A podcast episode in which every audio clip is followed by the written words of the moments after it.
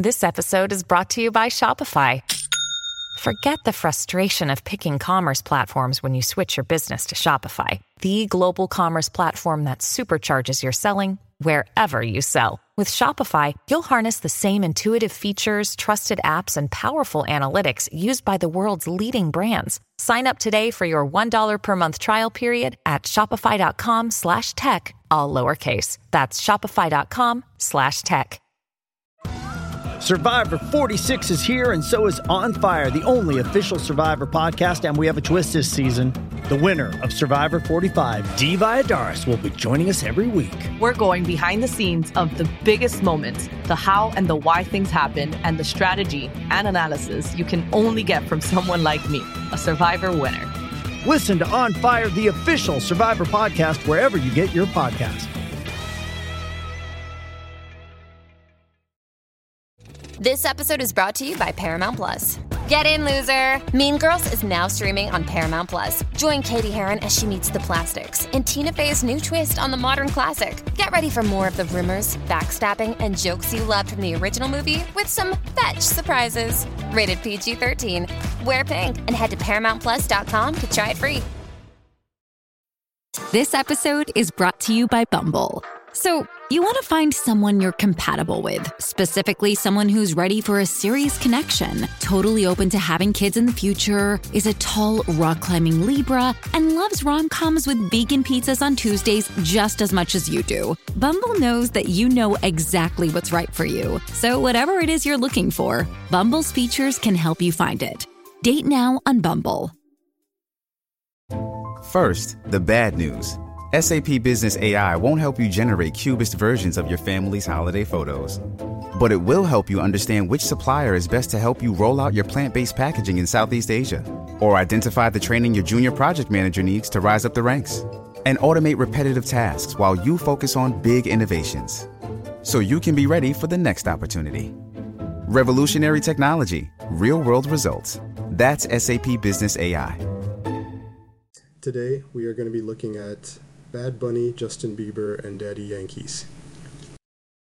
So que pasa, Buscar? Let's get into it. Bad Bunny, born Benito Antonio Martinez Ocasio on March 10, 1994, in Vega Baja. Puerto Rico is a celebrated artist known as the King of Latin Trap. He is the first non English language act to top Spotify's most streamed Artist of the Year list since 2020, holding the record for the biggest streaming year in Spotify's history with over 18.5 billion streams in 22. Raised in a musical household, Bad Bunny was influenced by a variety of genres from salsa to merengue and pop ballads.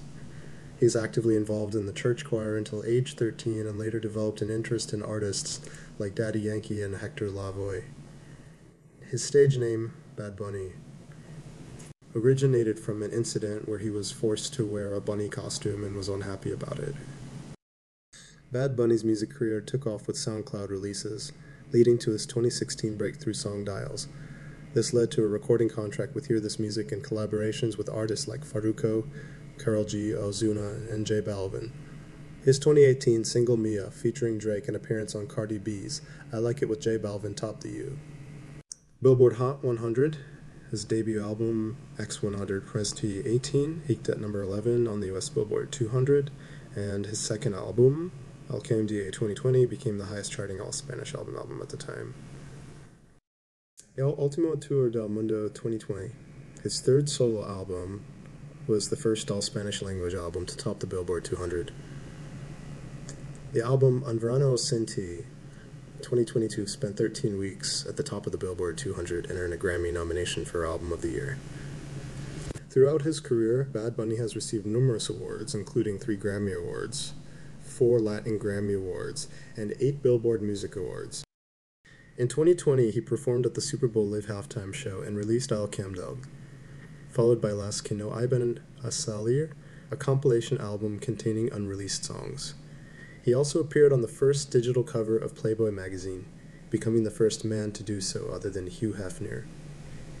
His song Pero Ya No was featured in Joe Biden's 2020 presidential campaign advertisement. It's Kaley Cuoco for Priceline. Ready to go to your happy place for a happy price? Well, why didn't you say so? Just download the Priceline app right now and save up to 60% on hotels. So, whether it's Cousin Kevin's Kazoo concert in Kansas City, go Kevin, or Becky's Bachelorette Bash in Bermuda, you never have to miss a trip ever again. So, download the Priceline app today. Your savings are waiting. Go to your happy place for a happy price. Go to your happy price, Priceline.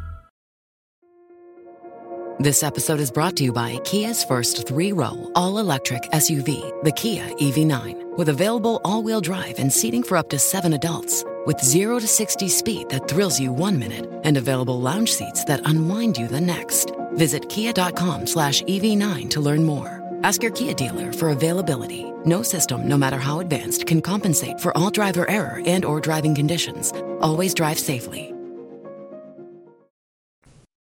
In 2021, Bad Bunny co-wrote and co-produced Tommy Torres' album El Playlist Anoche.